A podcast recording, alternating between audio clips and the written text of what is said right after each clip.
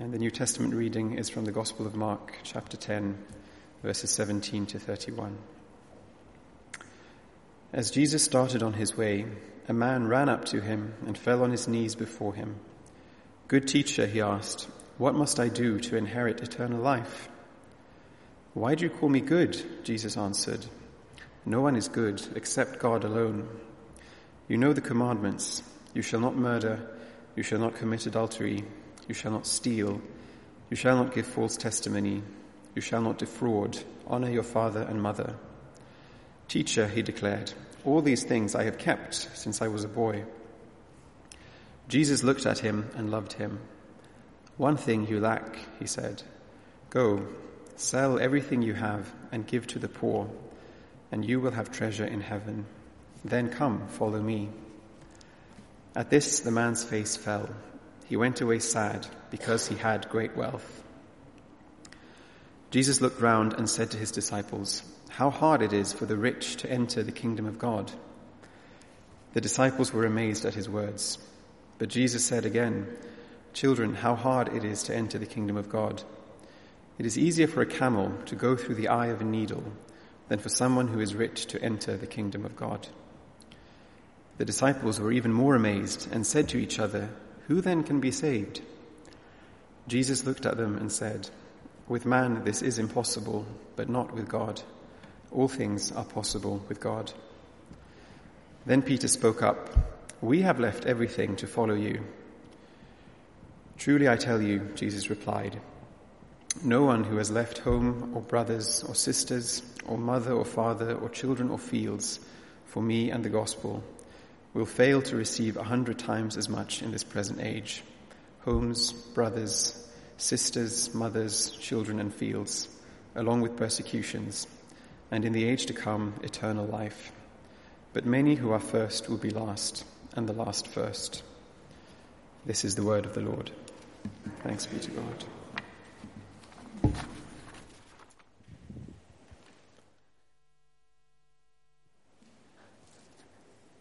Thank you, Pontus, uh, for reading for us. Um, good afternoon. It's a real pleasure to be here and a real joy to look at God's Word with you now. Um, before we look at the passage, though, um, I'd like to start by telling you about a rather unusual filmmaker called Petri. Um, Petri decided he had too many possessions in life, and to combat this problem, he chose to put everything he owned into storage and for the subsequent year, for every day, he just took one item out. Um, that's the way that he lived his life, um, in order to discover what he really needed and what was just junk. So I know it's sort of a, a silly experiment, um, and he filmed all of it if you wanted to watch it. Uh, but I think it forced Petri to think about what things really mattered to him in life. It showed him what he treasured the most and what comforts he couldn't live without. The man that we meet in uh, Mark's Gospel was extremely wealthy. He too would have had many possessions, but when he asked Jesus a question about eternal life, Jesus replies with an extraordinary way. Let's take a moment to look at the man because he is an extraordinary man. He is an extraordinary man. So we actually learn a bit more about this rich man from the Gospels of Luke and Matthew, as the story is recorded there as well. In their Gospel accounts, he's also described as a young man and a ruler. Rather unexpectedly, though, in verse 17, when this rich man meets Jesus, instead of walking up to him and greeting him, he falls on his knees. He runs up to Jesus, falls on his knees before him. Maybe this was a sign of the man's humility, or perhaps he realized that Jesus was worthy of his respect. We're also told in Mark's Gospel that this rich young ruler was a moral, upright man, as he affirms to never breaking the commandments of the Old Testament law. Have a look down at verse 19. Jesus says to him, You know the commandments. You shall not murder, you shall not commit adultery, you shall not steal, you shall not give false testimony. You shall not defraud. Honor your father and mother. Teacher, the man declared, all of these I have kept since I was a boy. But was that actually impressive? I'm sure we might be able to reply and say we too have been able to keep some of those commandments.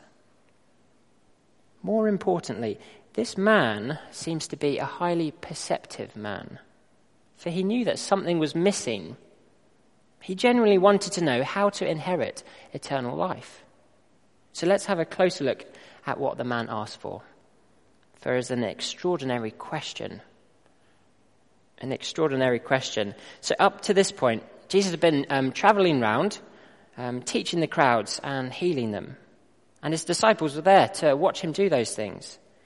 But even they hadn't asked a question as profound as the one the man asks. For his question is one that really matters. It matters to all of us, as it's a question of life and death.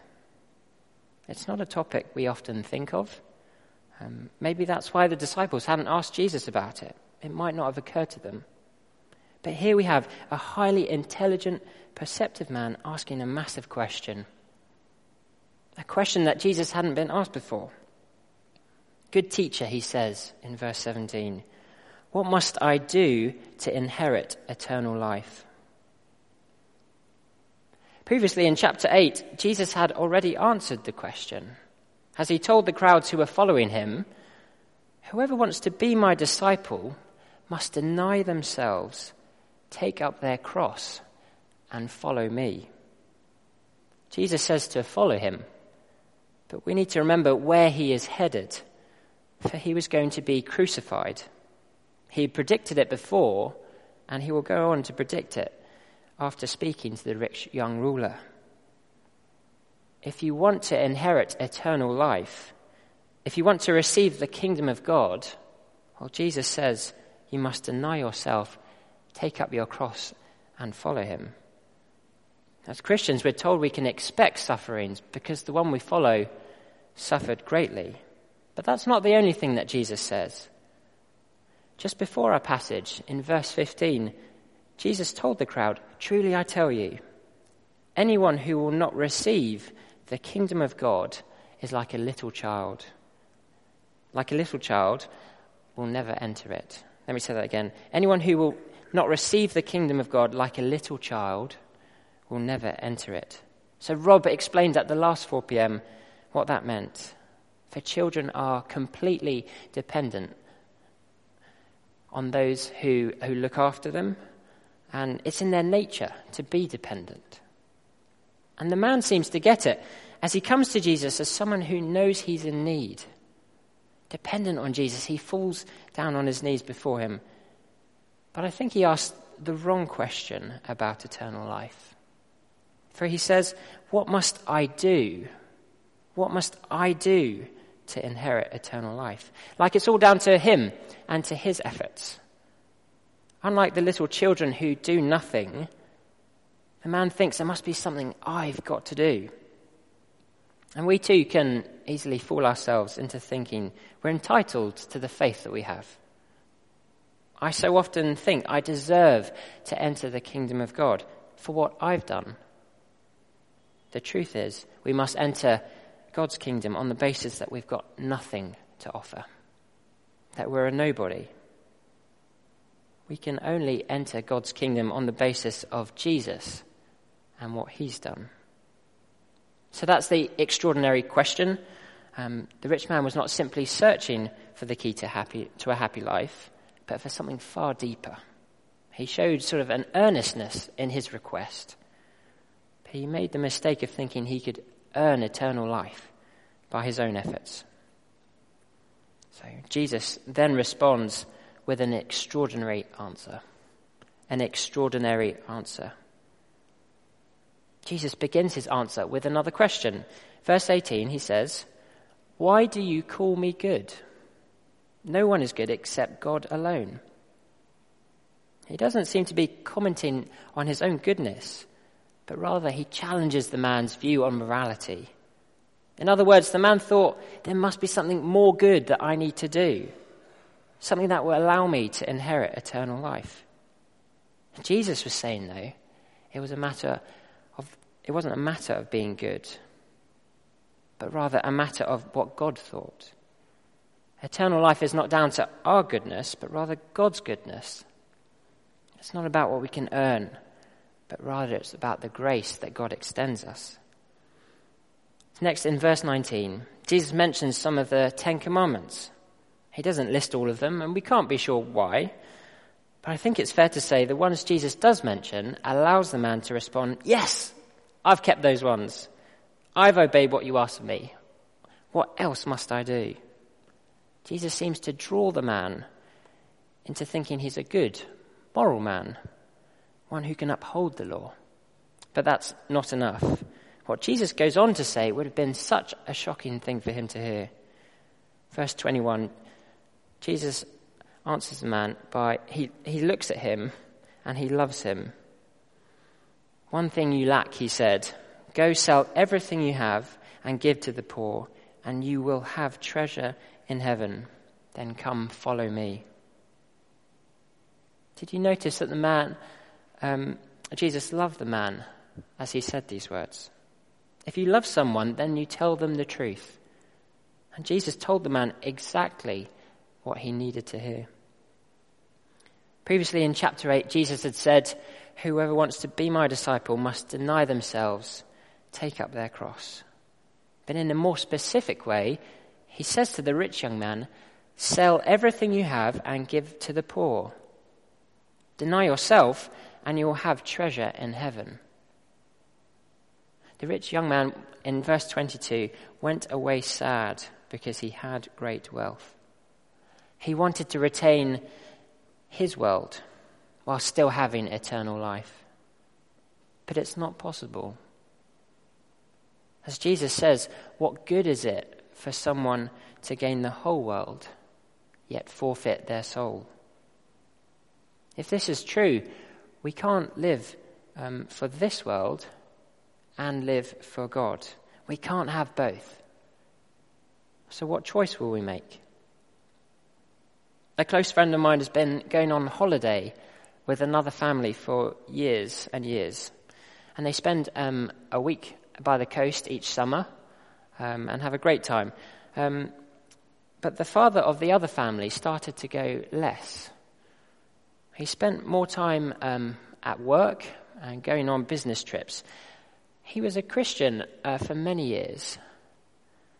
But unfortunately, in the midst of his success of his business, um, with the wealth that he had amassed, he stopped following Jesus. What will you gain if you gain everything and let lose your soul?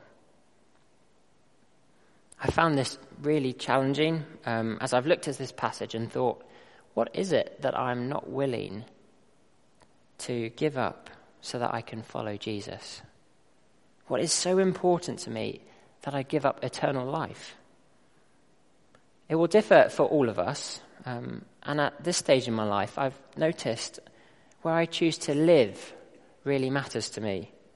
So as I follow Jesus, am I willing to hand over um, my dream of having an apartment next to the cam?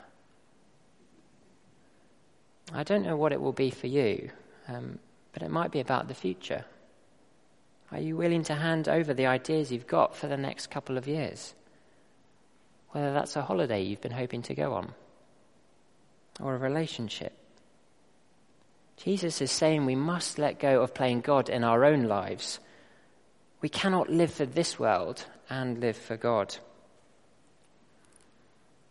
So, as we finish, um, what are the implications for us? In verse 23, Jesus looked around and said to his disciples, How hard it is for the rich to enter the kingdom of God.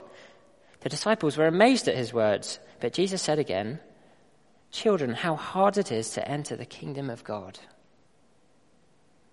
Amazingly, next, Jesus says it is so very physically impossible for the rich to have eternal life that it's easier for a camel to go through an eye of a needle than for someone who is rich to enter the kingdom of God. But being wealthy is not disobeying God. Having a savings account is not sinful. Rather, it is the danger of riches that Jesus is speaking of. How we use the funds that God has given us. That is what we must be wary of. We need to heed this warning. To let go of all and follow Jesus is extremely hard for those who have things to give up. That's why it's so hard for the rich to enter God's kingdom. And I think the disciples also get it with their question in verse 26. They ask each other, Who then can be saved? They must have been thinking, well, if this rich and privileged man can't enter God's kingdom, then who can? Verse 27 Jesus looked at them and said, With man this is impossible, but not with God. All things are possible with God. Jesus was saying it's not merely hard to be saved, it's impossible. But with God, the impossible is made possible. For God alone gives eternal life, and there's nothing we can do to get it, nothing we can acquire to get into his kingdom. So when Jesus says, Whoever wants to be my disciple must deny themselves, take up their cross, and follow me, it doesn't mean we try and earn our salvation by our own efforts, like the rich young man. It means we, we need to be willing, willing to make certain sacrifices in order to follow him. Because with Jesus, we're no longer to see the possessions we have as our own, even our lives as our own. Rather, we need to be willing to hand anything over to Christ in order to follow him. Philip Jensen, a rather forward Australian preacher, said, Becoming a Christian is like filling in a blank check and getting God to fill in the details. The implications are enormous. But did you notice the promise? As Peter exclaims in verse 28, We have left everything to follow you. Jesus replies, Truly, I tell you, no one who has left home or brothers or sisters or mother or father or children or fields for me and the gospel will fail to receive a hundred times as much in this present age homes, brothers, sisters, mothers, children, and fields, along with persecutions, and in the age to come, eternal life. The call to follow Jesus is a hard one, but there will be great things to enjoy in this life we can expect wonderful blessings from God, like a church family that extends further than Cambridge. Homes all over the world where you can find comfort and friendship in. The uncertain treasures of this world are sure to pass away, but the treasure in heaven promised by Jesus will be so much greater. So we can trust in the goodness of God. In his generosity and kindness, God has graciously given us his Son, the Lord Jesus, so that we might have life in his kingdom forever. He let his only son die on the cross for you and for me, to take the punishment that we deserved. And all he asks from us is to trust in him. With man, this is impossible, but not with God. All things are possible with God. Why don't I say a prayer for us?